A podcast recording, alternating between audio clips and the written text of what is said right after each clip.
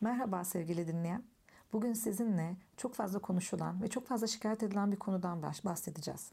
Rutinler ve rutinleşme. Biliyorsunuz çok öceleştirilen bir kavram. Çünkü herkes hayatını farklılaştırma ve çeşitlendirme peşinde. Bu da çok güzel paketlenmiş, pazarlanmış bir kavram diye düşünüyorum. Biraz üzerine konuşalım mı? Biliyorsunuz çok sayıda paylaşım alan Yiğit Özgür'ün çok ünlü bir karikatürü var. Bir amca var yatakta oturuyor. Perdeyi sıyırmış dışarıya bakıyor. Bu ne ya? Dünün aynısı diyor. Çok fazla paylaşım almış bu karikatür ve ben bana da çok fazla geldi danışanlarımdan, arkadaşlarımdan. İnsanlar burada ne buldu acaba diye düşündüm ve bunun üzerine bir podcast çekmeye karar verdim. Aslında rutini öcü gibi gösteriyoruz da düşündük mü acaba pek çok şeyin temelinde rutin var. Tabii ki bu hayatını renklendir, çeşitlendir, farklı şeyler yap, farklılığa kucak aç, carpe diem, anı yaşa gibi şeylerin bir bombardıman altındayız. Bundan dolayı birileri sürekli bir şeyleri kovalarken biz kaçırıyor gibi hissediyoruz. Hani herkes çok mutlu da biz mutsuzluğa yeminliymişiz gibi davranıyoruz. Çünkü bir kısım insanlar sürekli yeni şeyler yaşarken biz hep dünün aynısını yaşıyoruz ve bu modern çağın en büyük günahı. Genelde büyük şehirdeki danışanlar bunlardan şikayet ediyor. Gün dünün aynısı. Bugün aynı dün gibi. Dinlerseniz sanki hayatta bir üretim bandında yürüyor gibi anlatıyorlar. Sabah kalkıyorum, işe gidiyorum, kart okutuyorum ya da zorunlu selamlaşmalara giriyorum. Öğle arasına yaklaşırken yalkovan yaklaşmıyor. Hadi işte ara verelim artıklar başlıyor.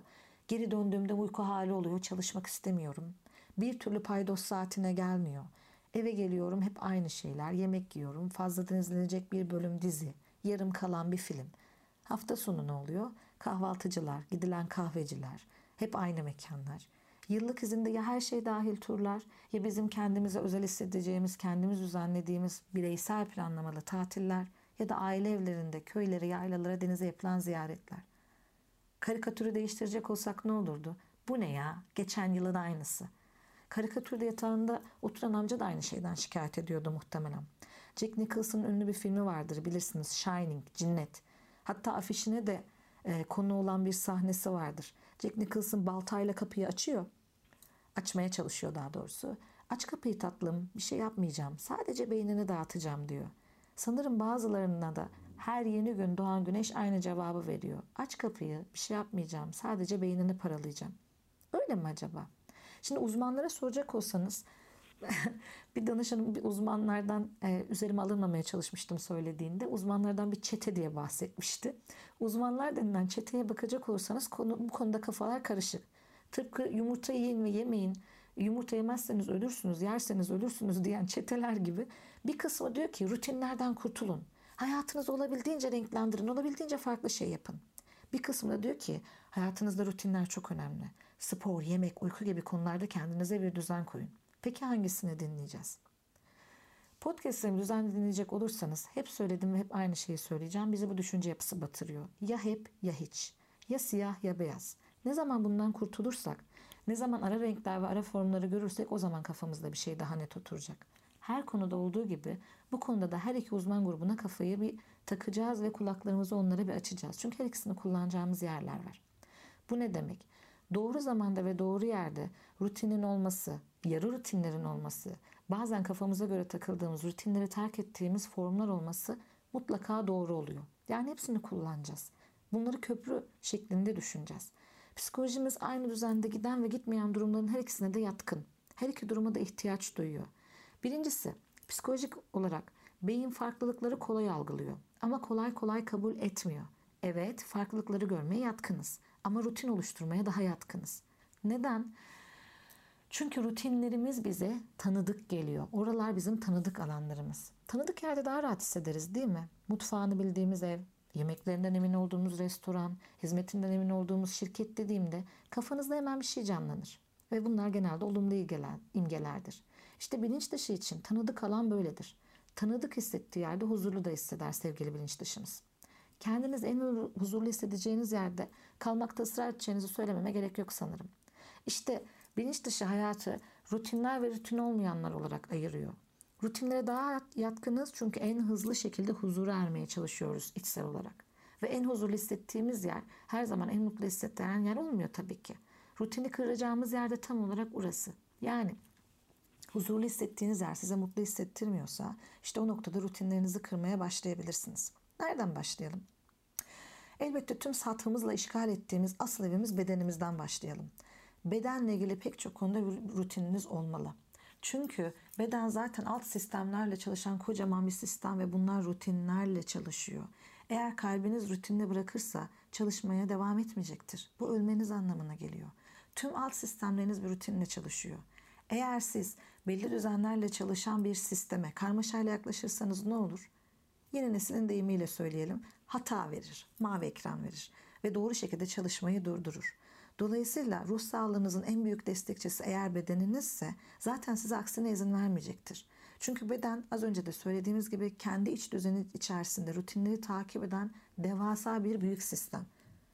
Belli bir zaman içerisinde bir deneme yapın. Denemesi bedava.